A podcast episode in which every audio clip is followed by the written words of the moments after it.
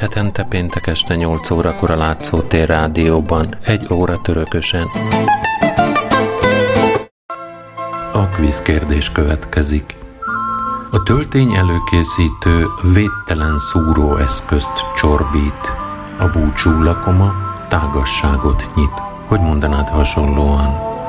A válaszokat a rádiókukat látszótér.hu e-mail címre várom még egyszer a kérdés, a töltényelőkészítő védtelen szúróeszköz csorbít. A búcsú lakoma tágasságot nyit. Hogy mondanád hasonlóan?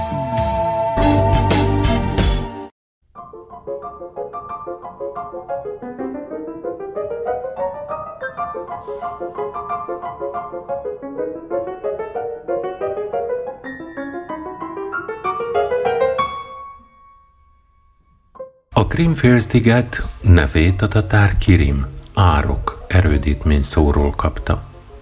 A Krimfélsziget, a Fekete-tenger és az Azovi-tenger partvidéke már évezredek óta emberek által lakott terület volt. Az egymást váltó, legeltető állattenyésztéssel foglalkozó nomád népek különösen kedvelték a vége láthatatlan rónaságait. A tatárjárás előtt a kunok éltek ott, akiket a mongolok legyőztek, és beolvasztottak az aranyhordába.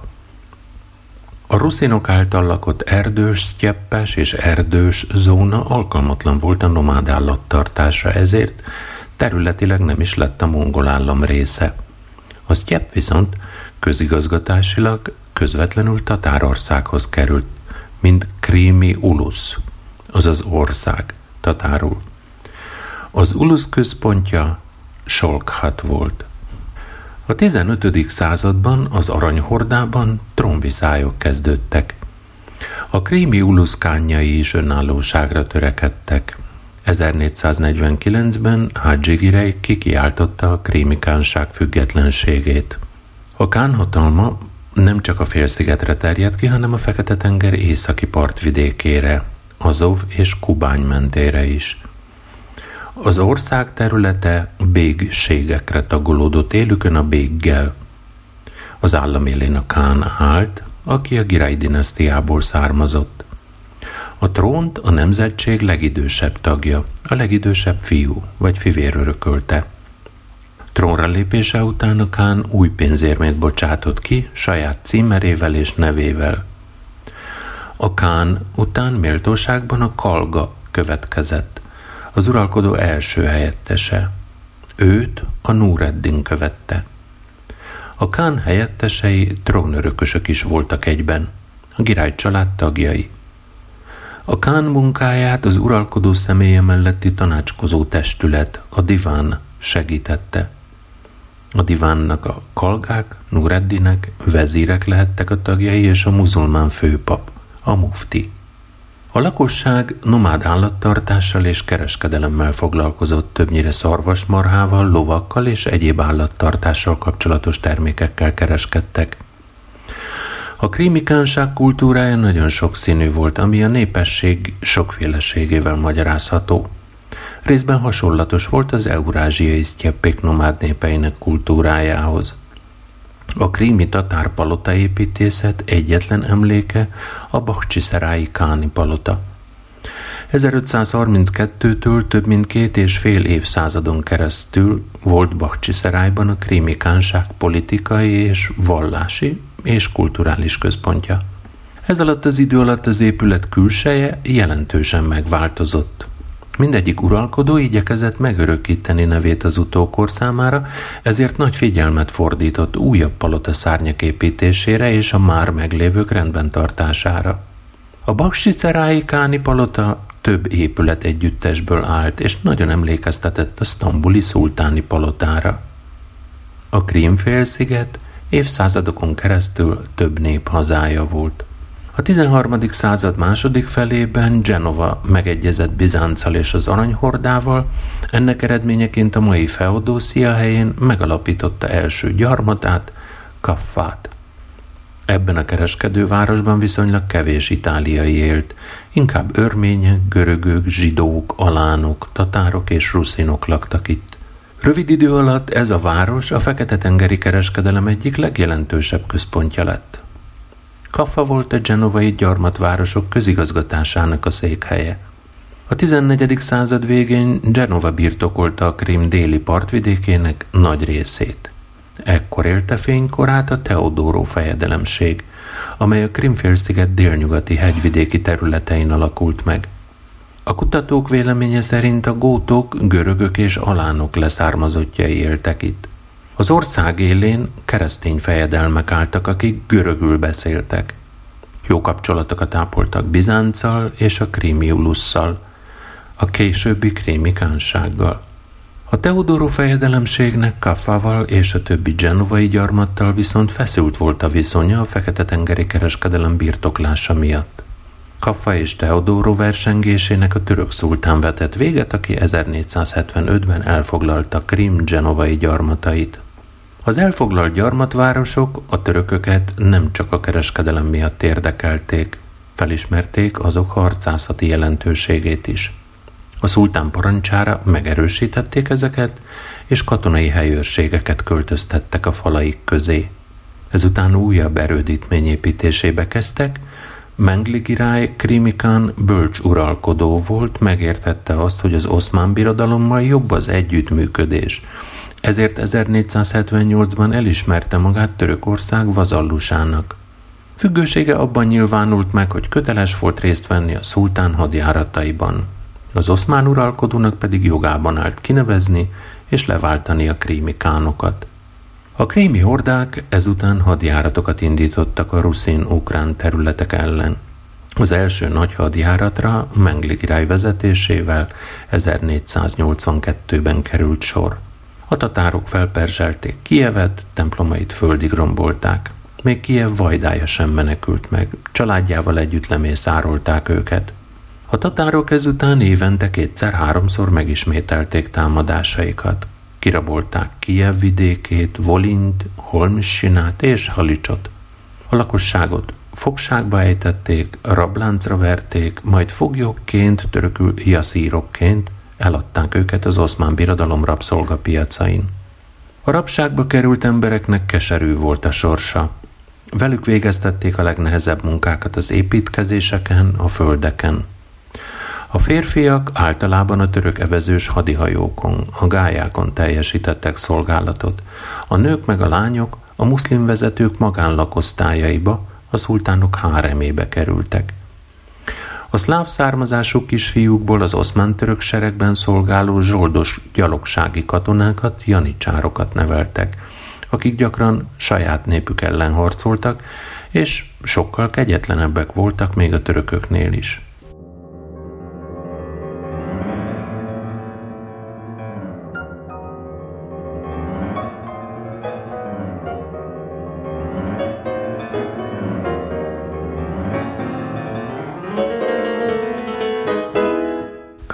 Kárpátalja a történelem folyamán több állam kötelékébe is tartozott. A 14. század végén felkeltette még a litván fejedelmek érdeklődését is, bár ebben az időben épp Magyarország részét képezte. A 9.-10. század fordulóján szláv törzsek éltek Kárpátalján. Az Árpád vezette magyarok 895-ben vagy 96-ban átkeltek a Vereckei hágon és megkezdték az új haza birtokba vételét s így a havas erdőn áthaladva a hungi részekre szálltak, midőn pedig oda megérkeztek, azt a helyet, amelyet először foglaltak el, munkácsnak nevezték el azért, mivel igen nagy munkával, fáradtsággal jutottak el arra a földre, amelyet maguknak annyira áhítottak. Ott aztán, hogy fáradalmaikat kipihenjék, 40 napot töltöttek, és a földet kimondhatatlanul megkedvelték, meséli a krónikás. Ezután a magyar csapatok Ungvár felé indultak. Akkor Álmos vezér és a főemberei Hung várához lovagoltak, hogy elfoglalják azt. Miközben tábort ütöttek a fal körül, a várnak Laborc nevű ispánja, az ispánt az ott lakók nyelvén Dukának mondták, futóra fogta a dolgot, és Zemplén vára felé sietett. A vezér katonái űzőbe vették őt, egy folyó mellett elfogták, és mindjárt azon a helyen felakasztották. Attól a naptól kezdve ezt a folyót az ő nevéről Laborcnak hívták. Azután Álmos vezér és az övéi bevonulva Hung várába a halhatatlan isteneknek nagy áldozatokat mutattak be, és négy napig tartó lakomát csaptak. A negyedik napon pedig Álmos vezér tanácsot tartván, és övéit mind megeskedvén még életében vezérré és parancsolóvá tette fiát, Árpádot. Ezért hívták Árpádot Hung Vária vezérének, összes vitézeit pedig Hungról Hung városoknak nevezték el az idegenek nyelvén, és ez az elnevezés mostanáig él az egész világon, írta Anonymous a Gesta Hungarórumban. A krónikás természetesen kiszínezte a valóságot, mivel később bebizonyosodott, hogy Laborc Duka csak kitalált személy, és a magyarokat sem Hungvár miatt nevezték el hungáriusoknak. Az viszont tény, hogy a magyarok a honfoglalás során átkeltek a Vereckei hágon és megálltak munkács alatt, majd tovább haladtak Ungvár felé. Átkeltek a Dunatisza közén, kijutottak a Dunántúrra, azaz Pannoniába, és meghódították azt. Az ukrán történészek azon a véleményen vannak, hogy Kárpátalja a 11. század első feléig a Kievi Ruszhoz tartozott, és csak a Szent Volodimir halálát követő trónviszályokat kihasználva sikerült területeit Magyarországhoz csatolni. A Szent István által megszervezett 45 vármegye, latinul comitatus, vagy megye, mint a magyar közigazgatás alapvető területi egysége, közül kettő, Borsova, ez a későbbi Bereg, illetve Ung vármegye a mai Ukrajna területén volt.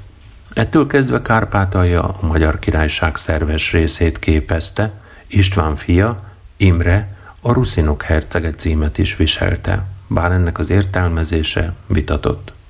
A Gediminas diasztia egyik leszármazottja, Koriatovics Tódor, átadta a pogyilliai birtokait a magyar királynak, amiért megkapta tőle munkácsot. Koriatovics Tódor támogatta az egyház fejlődését. Az ő nevéhez fűződik a munkácsi kolostor és könyvtár megalapítása. Uralkodása idején megélénkült a vidék gazdasági élete. Nagy jelentőséggel bírt a munkácsi vásár, melyet a 15. század elejétől rendeztek meg évente. Az írásos és a régészeti források szerint Koriatovics Tódor idején épült ki a munkácsi vár tipikus lovagvárrá. A Diósgyőri királyi vár mintájára épült négy bástyás, lakótornyos lovagvárnyomai ma is láthatók a munkácsi felsővárban. 1526-ban a Mohácsi vész után Kárpátalját felosztotta egymás között az erdélyi fejedelemség és a királyi Magyarország, ahol a Habsburg házból származó királyok uralkodtak, akik a Szent Római Birodalom császárai is voltak egyben.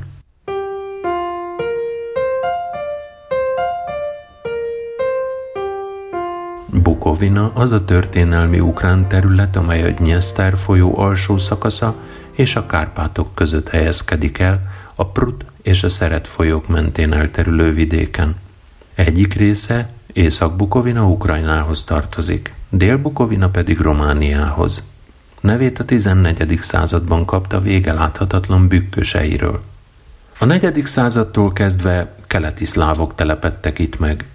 A tizedik században Bíborban született Konstantin, itt élő tiverecekről tett említést, akik délen az ulicsokkal határosak. A tizedik század végén Bukovina a Kijevi része volt. A hűbéri széttagoltság idején a terebovliai fejedelemséghez tartozott. A tatárdúlás után az aranyhorda kebelezte be. A 14. század elején Bukovinát Sipinci földek néven emlegették. 1345-ben Moldovával együtt meghódították a magyarok, 1359-ben a moldáv földesurak fellázadtak a magyar király ellen és kiharcolták Moldova függetlenségét. 1387 és 1497 között Moldova elismerte Lengyelország fennhatóságát. A források ekkor már Bukovinaként írtak róla. Moldova keretei között a sipinci földek autonómiával rendelkeztek. A 14.-15. században gyors fejlődésnek indult itt a földművelés, állattenyésztés és a kézművesség. A sipinci földek több járásra oszlottak. A járások élén sztározták álltak, akik kezdetben a helyi ukrán bojárok közül kerültek ki. A sztározták fontos szerepet töltöttek be Moldova politikai életében. Tagjai voltak a bojári tanácsoknak – a moldovai fejedelemség egyik járásának Hotin volt a központja, amely a határvidék egyik legjelentősebb kereskedelmi központjává nőtte ki magát. Itt épült fel a fejedelemség legjelentősebb erődítménye. 1538-ban a moldovai fejedelemséget meghódította az oszmán birodalom.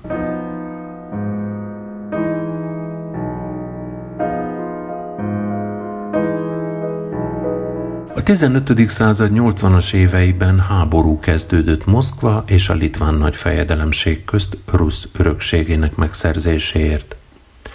A moszkvai állam hozzálátott az ukrán és belorusz földek megszerzéséhez.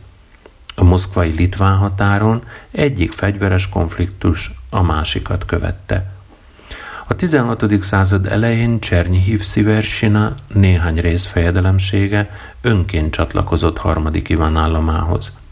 A fejedelemség területeinek többségét viszont fegyverrel hódította meg Moszkva. 1507-ben újabb háború vette kezdetét Moszkva és a litván nagy fejedelemség között. Az 1514-es hadjárat idején az oroszok elfoglalták a belorusz Smolensket, és megindultak Orsa irányába. Ennek a városnak fontos stratégiai jelentősége volt, hiszen rajta keresztül vezetett az út Kiev, Minsk, Vilno és Moszkva felé. A 80 ezer fős moszkvai hadsereggel 30 ezer fős ruszin-belorusz-litván hadsereg nézett farkas szemet. A szövetséges csapatok élén Konstantin Osztroszki herceg állt, aki fényes győzelmet aratott a moszkvaiak felett. Ennek a győzelemnek fontos stratégiai jelentősége volt, sikerült ugyanis megállítani az oroszok előre nyomulását. A ruszinföldek elszakadásának folyamatát azonban már nem lehetett feltartóztatni. 1537-ig Csernyiv Sziversina és Smolensk Moszkva fennhatósága alá került.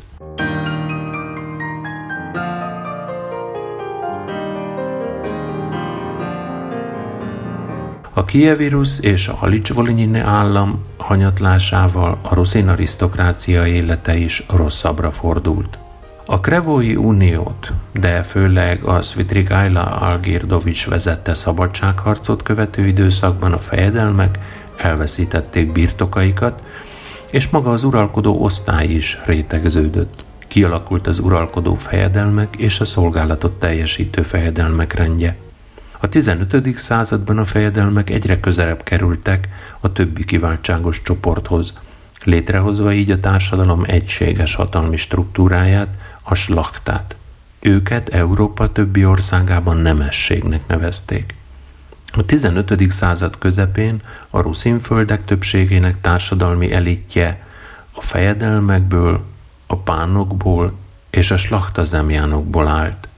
Ez a felosztás a 17. század közepéig fenn is maradt. A fejedelmek kiváltságos helyzetben voltak. Többségük a Rjurikovics és Gediminovics dinasztiák leszármazottainak tartotta magát. Egy szegényebb fejedelemnek sokkal nagyobb esélye volt fontos állami tisztséget betölteni, mint egy gazdag slachticsnak. Ez különösen Volinyra volt érvényes, ahol az uralkodó réteget a helyi ruszin előkelőség alkotta. Fontos pozíciót töltöttek be a litván nagyfejedelmi udvarban. Tagjai voltak a nagyfejedelmi tanácsnak, saját zászló alatt vonultak hatba a nagyfejedelem oldalán. A fejedelmi családok felosztották egymás között Volint, majd pedig az egész központi Ukrajnát. A fejedelmi birtokok saját törvénykezéssel, igazságszolgáltatással, adórendszerrel és hadsereggel rendelkeztek. Helyi szinten szinte semmi nem változott. Olyan volt, mintha még mindig a fejedelmi korban éltek volna. A fejedelmi udvarokban ünnepélyes fogadásokra, lovagi tornákra, nagy ünnepségekre került sor, ülésezett a paniráda, a fejedelem mellett működő tanácsadó testület, amely legelőkelőbb családok tagjaiból állt. Az összruszinságot érintő globális kérdések már nem Kijevben vagy Lvivben dőltek el, hanem Vilnóban, illetve Krakóban. A helyi politikát viszont a fejedelmi családok alakították. A Volinyban és a központi Ruszban létrejött fejedelmi birtokok saját törvénykezéssel, igazságszolgáltatással, adórendszerrel és hadsereggel rendelkeztek. A 15.-16. századi Ruszinföld legtekintélyesebb fejedelmi családja az osztrokszkiak voltak. Rusz koronázatlan királyaként tartották számon Konstantin Ivanovics Osztrokszkit, aki sokat tett az ukrán kultúra fejlődésért és támogatta a pravoszláv egyházat is.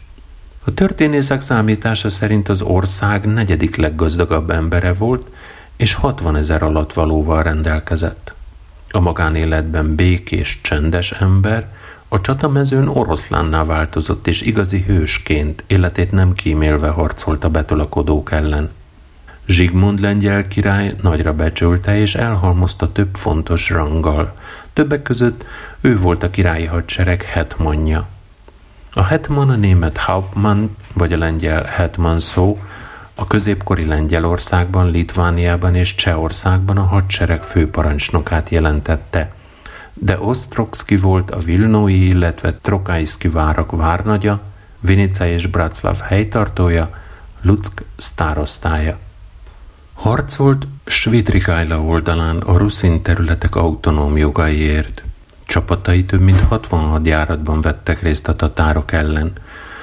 Új taktikát alkalmazott velük szemben – akkor támadt rájuk, amikor azok zsákmánnyal megrakodva hazafelé tartottak, és már nem számítottak támadásra. A tatárok feletti legnagyobb győzelmeit egy 1512-es és egy 27-es csatában aratta. A győztes hadjáratok következtében a tatárok többé nem háborgatták Pogyilliát, illetve a középső Dnyepermentét.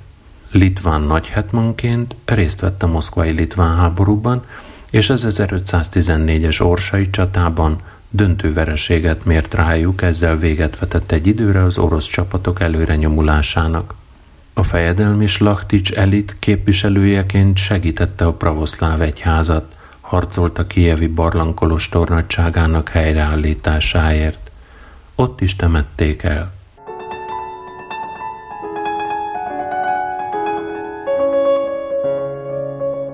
A fejedelmek mellett a ruszin társadalom felső rétegét a földesurak, a pánok képviselték.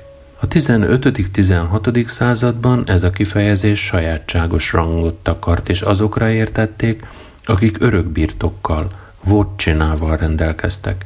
Kiev és Braclav környékének 450 slachtit családjából csupán 100 volt pán família. A nemesség legszélesebb rétegét a kisnemesi slachta zemjánok képviselték. Ezek egy része maga rendelkezett a saját tulajdonában levő földjeivel, többségük azonban csak katonai szolgálatuk fejében jutott birtokhoz.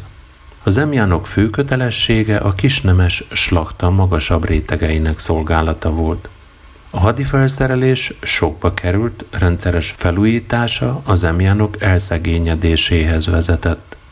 A korabeli társadalmi és politikai élet egyik jellemző sajátossága az volt, hogy a slachta nemesség szerette volna törvénybe foglalni előjogait, elkülönülve így a társadalom többi részétől. Míg a fejedelmek születésük jogán voltak kiváltságosak, addig a közép- és kisnemességnek meg kellett küzdenie ezért.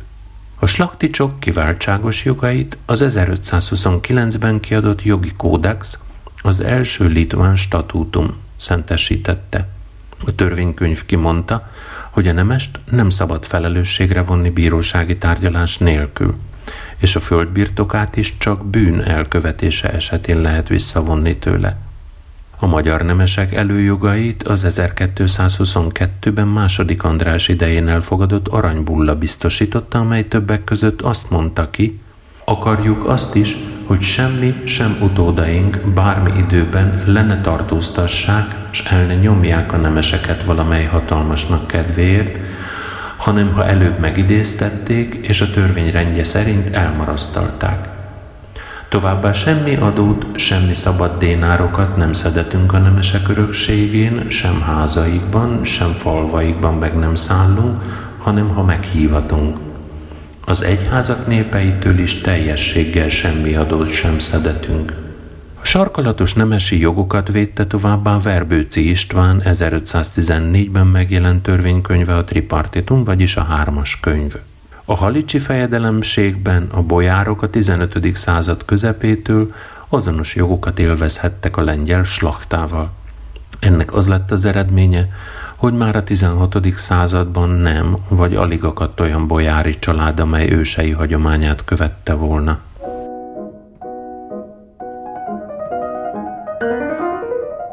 A ruszin társadalom egyik legmarkánsabb, különálló, nagy létszámú rétege a papság volt. Egyes számítások szerint ők és a családjaik, illetve az egyházat kiszolgáló emberek alkották a népesség egy tizedét. Különállóságuk abban nyilvánult meg, hogy világi bíróság nem ítélkezhetett felettük. A 14. századtól kezdve Moszkva és Litvánia állandóan harcban álltak egymással a földek egyesítésének központja cím elnyeréséért. Ebben a küzdelemben nagy jelentősége volt annak, melyik ország területén helyezkedik el a kievi metropólia központja. A tatár túlás után a metropoliták rezidenciája formálisan a lerombolt Kievben maradt. A 13. század végétől kezdve azonban először a Kliazma folyó menti Volodimirba, majd pedig 1325 után Moszkvába került. Ettől függetlenül a metropoliták továbbra is a Kijev és egész Rusz metropolitája címet viselték. Mivel a pravoszláv egyház központja észak-kelet Ruszba került, a Halics-Volinyi államban Juri Lvovics létrehozta a Halicsi metropóliát, amely kisebb-nagyobb megszakításokkal a 14. század végéig fenn is maradt. A kievi metropólia parókiái Moszkva és Litvánia területére szorultak. Mindkét ország azért harcolt, hogy a konstantinápoi pátriárka az ő jelöltjüket nevezze ki metropolitává. Ez a versengés a pravoszláv egyház szakadásához vezetett. 1448. decemberében a moszkvai zsinat Konstantinápoly megkérdezésen nélkül Kiev metropolitájává Jona riázányi püspököt választotta meg. Ő volt az utolsó, aki a Kiev és egész Rusz metropolitája címet viselte. Utódai már a Moszkva és egész Rusz pravoszláv egyházi vezetői voltak.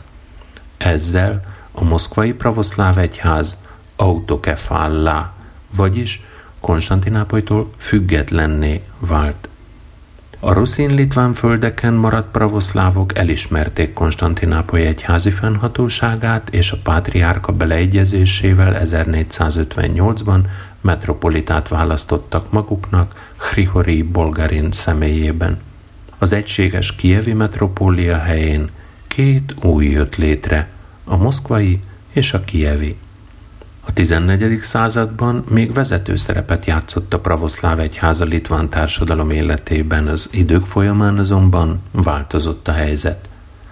Nőtt a katolikusok jelenléte Litvániában, és a pápista Lengyelország oldaláról gyakorolt nyomás is éreztette a hatását.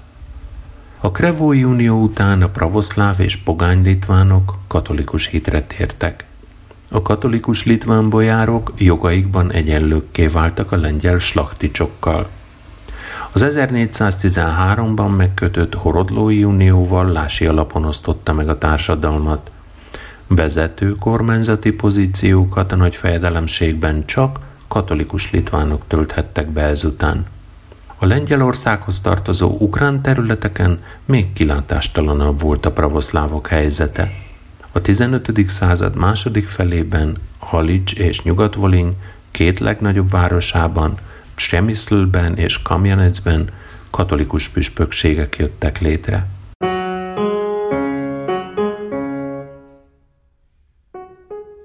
A társadalmi rendszer legalját a parasztok foglalták el, akik részaránya a népességen belül megközelítette a 80 ot A parasztok hagyományosan közösségekben éltek. Egy-egy falu közösség tagjai együtt használták a legelőket, erdőket, folyókat és tavakat. A szántóföldeket felosztották a közösség tagjai a dvorisség között, amelyek több parasztportát egyesítettek magukban. Az államnak és a földesúrnak járó adót a falu közösség tagjai portánként fizették. A települések saját bíróságot választottak maguknak, amelyeket kopásoknak hívtak az ukrán kopa, azaz gyülekezet szó alapján. A kopásokat fokozatosan kiszorították a földesurak vocsina bíróságai. Hasonlóan más társadalmi réteghez a parasság sem volt egységes. Megkülönböztettek személyileg szabad parasztokat, akik nem tartoztak egyetlen földesúrhoz sem, és jobbágy parasztokat, akik nem hagyhatták el a földesúr birtokát. Kötelezettségeik jellege alapján voltak még adózó szabad parasztok, akik adót fizettek a földhasználatért, igás parasztok vagy béresek, akik saját munkaeszközeikkel művelték meg a földes úr földjét, és szolgák, Magyarországon őket hívták várjobbágyoknak, akik a végvárakban teljesítettek szolgálatot és mezőgazdasági munkákat is végeztek egyben. A 15. században és a 16. század első felében a parasztok életében jelentős változások történtek. Fokozatosan elvesztették személyes szabadságukat és jobbágyokká váltak.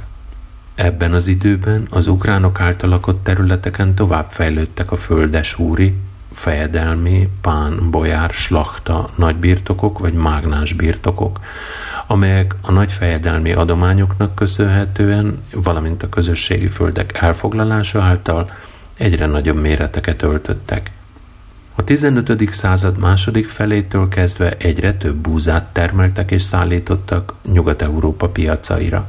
Halicsban és Nyugatfolinyban új típusú földesúri birtokok, majorságok, folvarkok jöttek létre, amelyek több ágazatú, piacorientált gazdaságok voltak, ahol a nyersanyagot nem csak megtermelték, hanem malmokban, cserzőműhelyekben és szeszfőzdékben fel is dolgozták. A majorságok abban különböztek az átlagos hűbéri gazdaságoktól, hogy piacra termeltek. Tulajdonosai pedig nem elégedtek meg a parasztok terményben vagy pénzben fizetett adójával, arra kényszerítették őket, hogy saját szerszámaikkal és igavonó állataikkal dolgozzanak nekik. Szabad költözködési jogukat is korlátozták. Az első törvényt a jobbágyság bevezetéséről Halics Nemesi Szejmie hozta 1435-ben. A paraszt csak karácsonykor hagyhatta el urát, miután megfizette neki az óriási örökváltságot.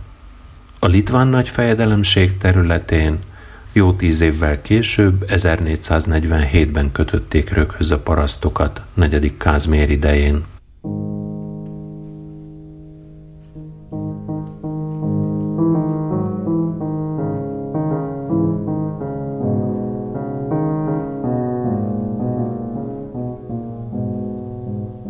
A litván nagyfejedelemséghez tartozó ruszinföldeken a városok lassan fejlődtek, és inkább erődítés jellegűek voltak, mivel sokat szenvedtek a folytonos tatártámadások miatt.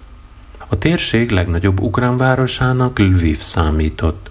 A 15. század elején körülbelül tízezren éltek ott, a 17. század első felében pedig már 22 ezren. Nagy város volt még 6000 fős népességével Kijév. A 17. század első felében lakosainak száma elérte a 12 ezret. Kamjanecben, Kremenyecben, Bratszlavban több mint 700 lakóházat számláltak közel 4000 fős lakossággal. A városok, különösen Halicsban sok nemzetiségűek voltak. Volinyban és központi Ukrajnában ukrán többséggel rendelkeztek. A városlakók élete nem sokban különbözött a parasztokétól, Elsősorban földműveléssel, állattenyésztéssel és különböző szezonmunkákkal foglalkoztak. A Lengyelország területén levő halicsi városok ezzel szemben gyorsabban fejlődtek, és a kereskedelem, illetve kézművesség, oktatás, kultúra, tudomány központjai voltak. A városokat ebben az időben királyi, földesúri és egyházi tulajdonban lévő városokra osztották. Sokan közülük a 14.-15. században kiharcolták a Magdeburgi jogot.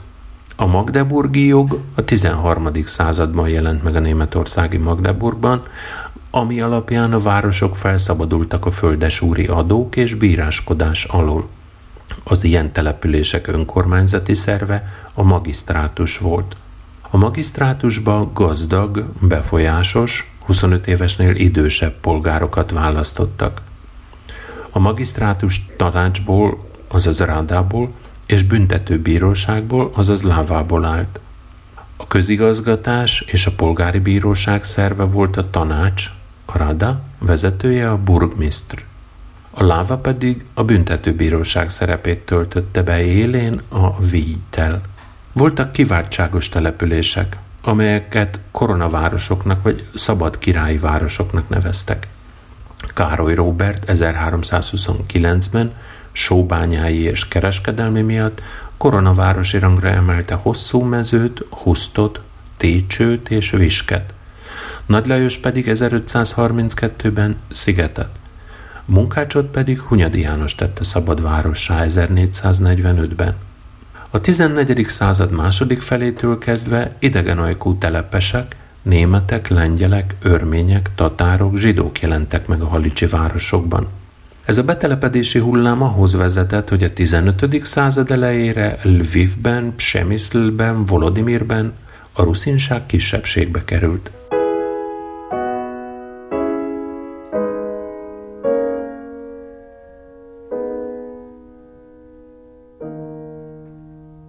Az épületek általában fából készültek. A központban levő piac térházai között viszont már gyakran előfordultak kő és téglaépítmények, amelyekben általában patríciusok éltek.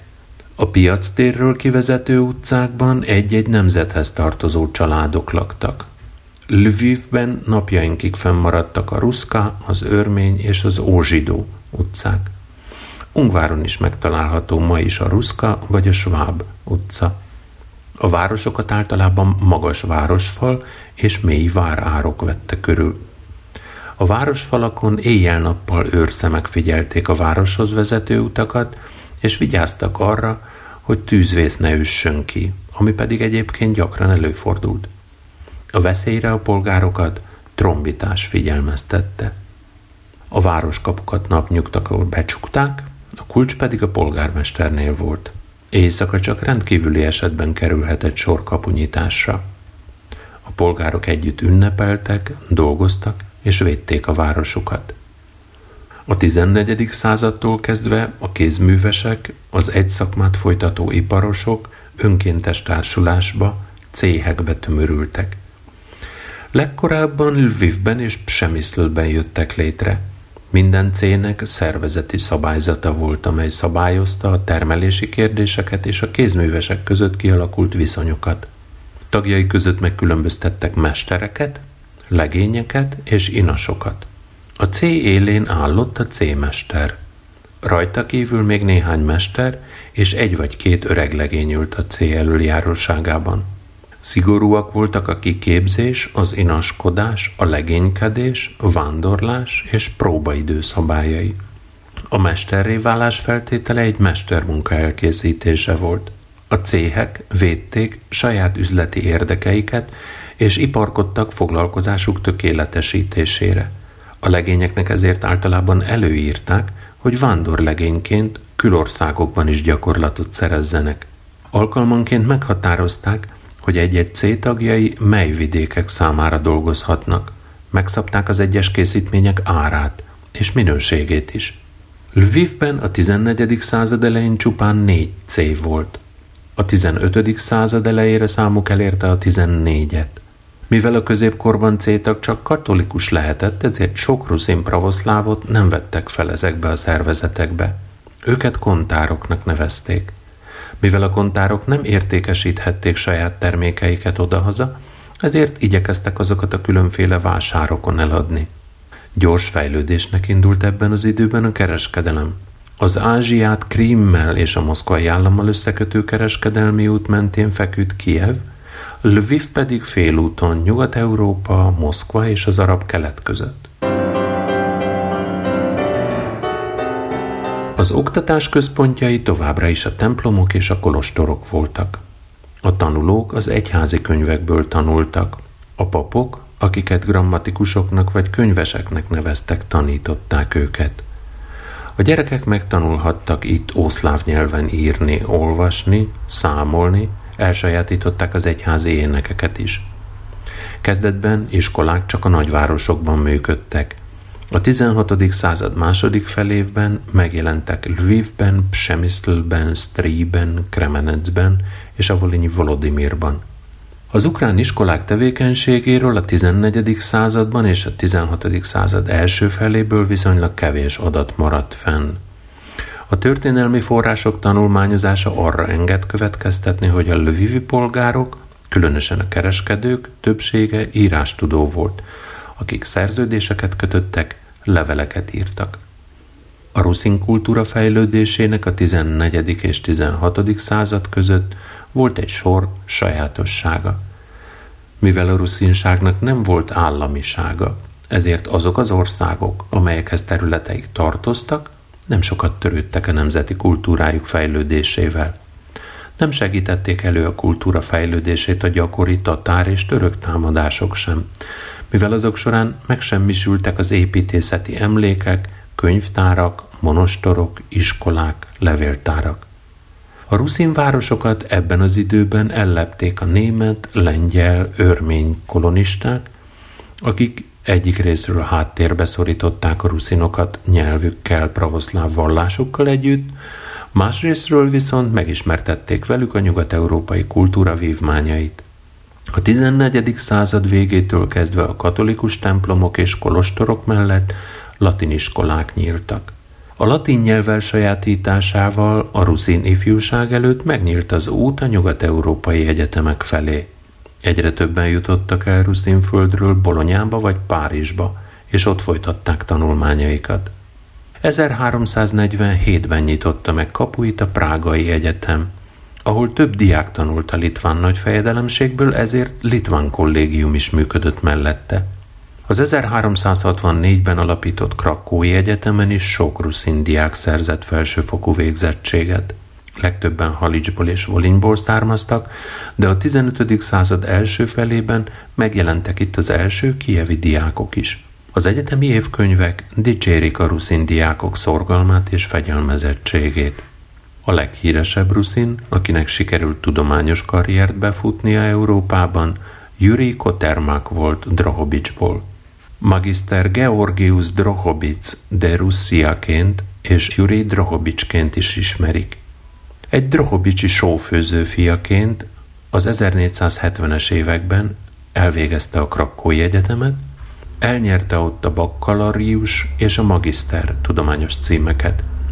Nem sokkal később Bolonyába utazott, ahol csillagászatot és medicinát oktatott. 1481-ben a Bolonyai Egyetem rektorává választották. Rómában 1483-ban látott napvilágot Prognosztik, előrejelzés az 1483-as évre című művében, a jelentős csillagászati prognózisokon kívül földrajzi és meteorológiai ismeretekről is számot adott. Ez az első ruszin szerző által nyomtatásban megjelent mű. 1488 és 94 között visszatért Halicsba, és a Krakói Egyetem professzora lett. Itt elnyerte a király doktora címet. A Krakói Egyetem diákja volt ebben az időben többek között Kopernikus is. Fontos szerepet játszott az oktatás fejlődésében a könyvnyomtatás. Az első Cyril betűkkel nyomtatott könyvek Schweipold Fiol Krakói nyomdájában jelentek meg 1491-ben. Oszmiglásznyik, Triogi, Cvitna és Csaszoszlovet címmel. Az utóbbi alkotás érdekessége az volt, hogy népi ruszin nyelven íródott. A könyvek szerkesztői és korrektorai Juri Drohobics és Pavlo Rusin, latinul írók, ruszin költők voltak. Napjainkig is fennmaradt a litván nagyfejedelemség krónikája, melyet ruszin, belorusz és litván szerzők írtak közösen. A krónika Litvánia történelmét meséli el az ősidőktől a 16. század közepéig. A ruszin krónika írás jelentős alkotása a Volinyi krónika, amely még rövid Kijevi krónika néven is ismert. Kijevben írodott a 16. század végén, és a 862-1515 közötti időszak történéseit dolgozta fel. Nagy szeretettel és tisztelettel ír a krónikás benne Konstantin Ivanovics Ostrogszkiról. A 14. század második felétől kezdve a magdeburgi jogot elnyert városokat előre elfogadott városrendezési terv alapján kezdték építeni. Mértani pontossággal tervezték meg a piactereket, az útelágazásokat és a városrészeket. A központban volt a piactér és a városháza. Innen indult ki, és ide vezetett be a város összes utcája. A piactér szögletes alakú volt. Mindegyik szögletétől két-két utca indult. Néhány utca a piactér oldalaival párhuzamosan haladt. A főutcák átszelték az egész várost. A település köré falat emeltek több bástyával és kapuval. A modern városrendezési tervek ügyesen ötvöződtek a hagyományos módszerekkel. A korábban létrejött városok, Kijev, Volodymyr Csernyihiv, Novgorod Sziverszki, a domborzati viszonyok figyelembevételével épültek. A 14. században és a 16. század első felében újabb erődítmények épültek, a régieket pedig felújították. A régi várak falait megnagyobbították, kiszélesítették. A várakat ekkor kezdték bástyarendszerrel ellátni, amelyek nem túl magas, ötszögű tornyok voltak. Ezek a falakon kívül helyezkedtek el. Az erődítményeket a Dnyeper mentén és a balparti Ukrajnában legtöbbször fából készítették, ilyen volt Kiev erődítménye is, amelyet Volodymyr Algirdovics idején emeltek. A templomokat szintén erődítményszerűen építették.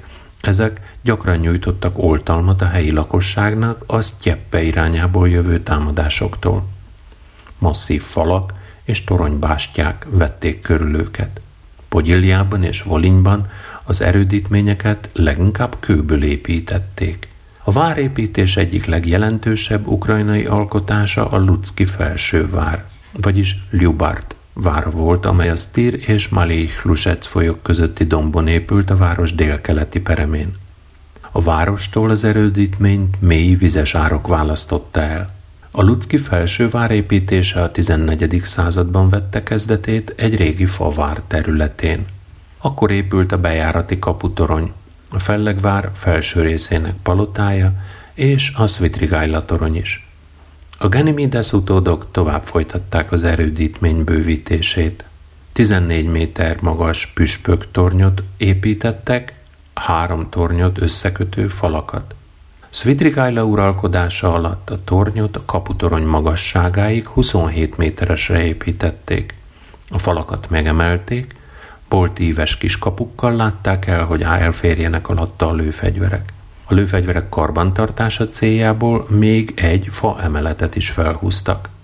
Később az erődítményt többször átépítették, de az eredeti jellegén ez nem változtatott. Pogyilja bevehetetlen erődítménye volt a Kamjanec Pogyiliszki vár, amely évszázadokon keresztül épült a Smotrics folyó fölé magasodó sziklákon. Az első erődítmény a Kamjanec Pogyiliszki vár helyen még a 11. században épült. Az öreg vár a város erődítményrendszerének a részét képezte, annak védőbástyája volt. A 15. század végén és a 16. század elején a favár helyén kővár épült. Falait megemelték, kiszélesítették, új tornyokat emeltek melléjük. A 16. század közepére érte el az öreg vár a mai arculatát.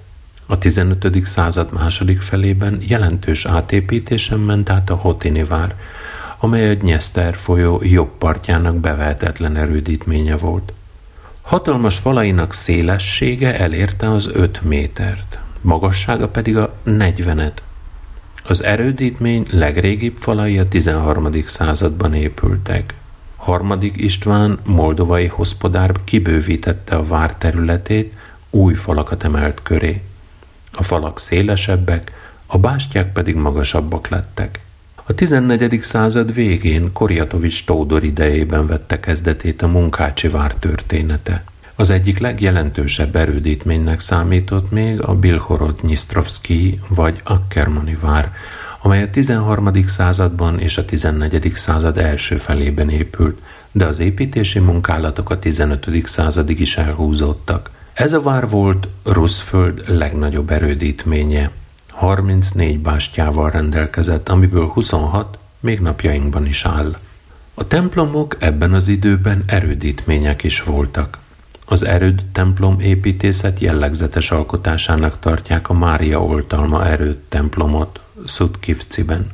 Építésének dátuma 1476, fennmaradt az egyik harangon. Az épület alsó szintjét templomként használták, a felsőt pedig erődítményként. A templomépítészetben fokozatosan szakítottak a bizánci hagyományokkal, és az európai tradíciókat kezdték követni. Nagy hatással volt a katolikus Lengyelország és Magyarország kötelékébe került nyugat-ukrán földekre a gótika. Az építészetben azonban nem vált uralkodóvá, inkább a részletekben teljesedett ki. Ukrajna legrégibb temploma, amely a gótika stílus elemeinek felhasználásával épült, a Rohatini mi asszonyunk születése templom. A gótikus stílus megnyilvánulásának legfényesebb példáival Lviv templomainál találkozhatunk, amelyek karcsú, magas pilléreikkel, magasba emelkedő tornyaikkal, díszes, kőcsipkés ablakaikkal, csúcsíves keresztboltozatukkal méltán nevezhetők a világörökség részének. Lviv legismertebb gótikus műemléke a római katolikus nagyboldogasszony főkatedrális vagy latin katedrális. Ennek az építése a 14. század 80-as éveiben vette kezdetét, és a következő évszázadban folytatódott tovább. Később többször átépítették, ezért a gótika mellett reneszánsz és barokk elemeket is tartalmaz. 1363-ban épült fel Lviv ékessége, az Örmény Apostoli Egyház nagyboldogasszony székes egyháza, amely az örmény nemzeti építészet stílusában épült, de a galiciai templomokra jellemző keresztkupolás rendszer is észrevehető benne. Falai faragott fehér kőből készültek.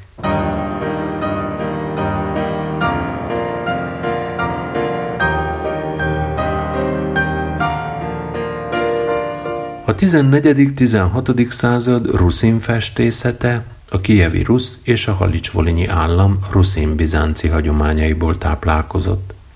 A 16. század közepéig gyorsan fejlődött a monumentális képzőművészet egyik ága, a freskó festészet. Több olyan freskó készült ekkor, amelyek napjainkig is fennmaradtak. Ilyenek az 1418-ban megfestett Szent Háromság kápolna freskói Lublinból, vagy a krakói székesegyház Szent Kereszt kápolnájának a freskója 1870-ből. A 15.-16. században jelentős változáson ment át az ikonfestészet is. Az ikonfestők kedvelt témája volt ekkor Szűz Mária ábrázolása a kisdeddel. A korszak legjelentősebb alkotásai közé sorolható a Dmitrivszki templom nagyboldogasszony ikonja profétákkal, és az Isten szülő Szűz Mária ikonja Kraszove községből. Nagyon népszerűek voltak még azok az ikonok, amelyek valamilyen hőst ábrázoltak, vagy korabeli nemeseket, városlakókat, parasztokat. Előbbire sárkányölő Szent György ikonja a példa. A 15. században formálódik a ruszin ikonosztáz. Az ikonosztáz a keleti templomokban a szentély és a templomhajót, templomhajókat elválasztó díszes deszkafal, amelyeket egyházi előírás szerinti sorrendben szent képek díszítenek. Kezdetben az ikonok egy-két sorban helyezkedtek el, később már négyben, a 17-18. századtól hétben, nyolcban. Az ikonosztáznak kialakult, hagyományokon nyugvó képprogramja van. Szimbolikus értelemben a képfal a két világot, a földit és a mennyeit választja el egyúttal össze is köti őket. A 14. században és a 16. század elején gyors fejlődésnek indult a miniatúra festészet. A 14-15. század kódexei közül a legmesteribben elkészített kézírásos könyv a miniatúrákkal díszített Kievi Zsoltáros könyv volt. Kijevben másolta Spiridoni Kántor 1397-ben Mihail püspök megrendelésére egy 11. századi konstantinápolyi kéziratból. A 229 pergamen oldalas Zsoltáros könyvben 300 miniatúra van, amelyeken emberek, különféle állatok, kecskék, lovak, medvék, ökrök, madarak, halak láthatók. A miniatúrák elkészítésénél a művész élénk, friss színeket használt. Maciej Miechovita, lengyel egyházi személyiség és tanár, a két szármátiáról szóló értekezésében 1517-ben a következőket írta. Ruszban sok vallás van. Az uralkodó mindközt a római pápának alárendelt keresztény, bár híveinek száma nem jelentős. Második helyen a ruszén vallás áll, amely a görög szertartásokat követi és Ruszban a legelterjedtebb.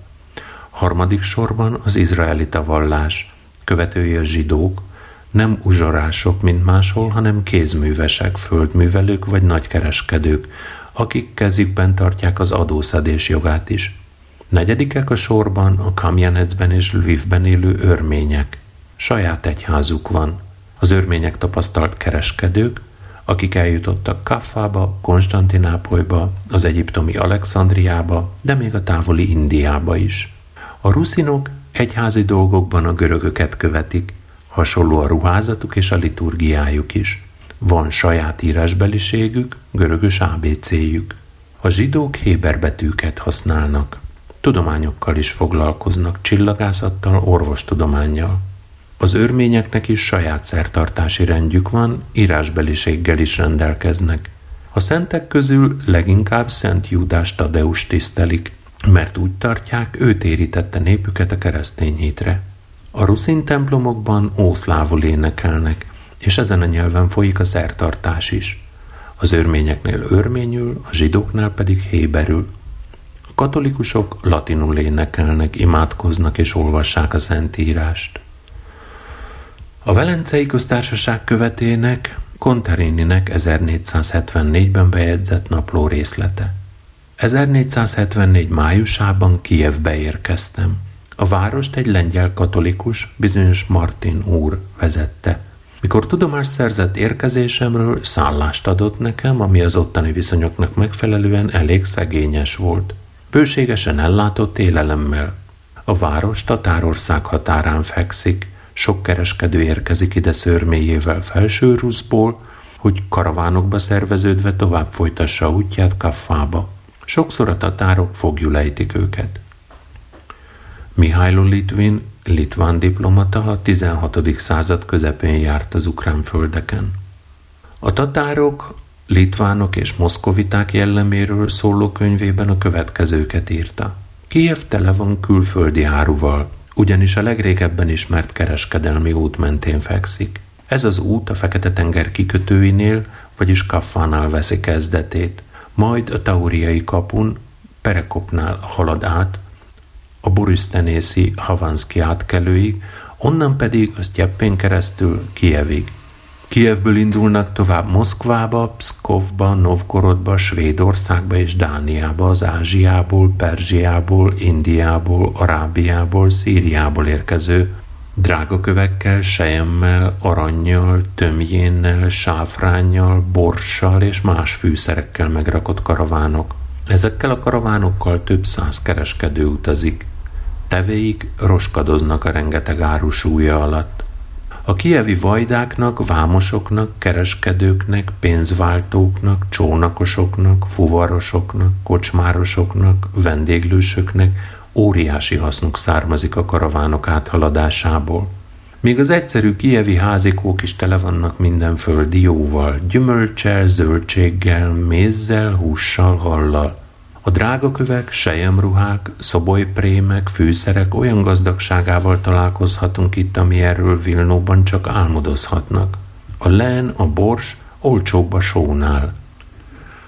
A Lvivről szóló legkorábbi elbeszélés szerzője Martin Gruneweg Gdanskból, aki 1582 és 1602 között járt ebben a városban. Lviv az egyik legcsodálatosabb helye a világnak. Fél Európát bejártam, megfordultam a legdicsőségesebb városokban is, de annyi kenyeret, mézet, sört, helyt vagy külföldit, mint a Lvivi piacon, sehol nem láttam. A bort Magyarországról, Moldovából, Görögországból hozzák ide. A boros hordók hegyekben állnak mindenütt, amerre csak a szem ellát. Velencéhez hasonlóan ennek a városnak a piacain is sok népfiaival találkozhatunk, akik a saját viseletükben vannak. A magyarok kis nemes sapkájukban, a kozákok szőrös kucsmájukban, az oroszok fehér prém sapkájukban, a törökök meg fehér turbányukban. Többségük hosszú ruhát visel, de a németek, itáliaiak, spanyolok rövidet. Sok nyelvet beszélnek, de mindig megtalálják a közös hangot. Heti három alkalommal tartanak itt vásárt, szerdán, pénteken és vasárnap. Üzletelés azonban mindig folyik, ugyanis nincs olyan nap, hogy Rusz, Pogyillia, Moldova vagy Havasalföld valamelyik szegletéből ne érkeznének ide kereskedők. Áruból soha nincs hiány Lvivben.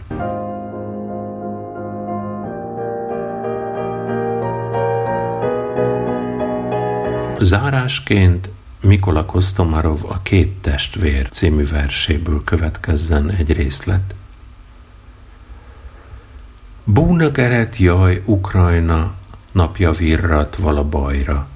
Kán hordái váltik keresztények falucskáit, templomostól tűznek adják, földvetését letapodják, igaz hitre fenekednek, kit vízbe, kit kardra vetnek.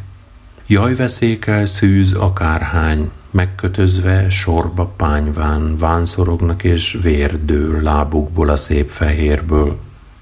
A podolban ez időben élt egy kalmár, java bőven, vala házas, feleséges, fia lánya vala ékes. Rajtuk ütvén vadtatárok, holt a szörnyű lőnapárnak, a leánykát fogjulejték, de kis bátyját meg nem lelték. Jó emberek könyörülve elcipelték messze földre el a Szicsbe, Zaporosba, kozák módra felnevelték. Három ízben atamánja hadba vitte a pogányra, megtorolni apja testét, szülőanyja véres vesztét. Köszönöm, hogy ma is velem tartottatok az ukrajnai történelem 14.-16. századi eseményeinek, helyszíneinek és változásainak követésében. Péntek este 9 óra lévén a hétvégét ezennel ünnepélyesen elrendelem.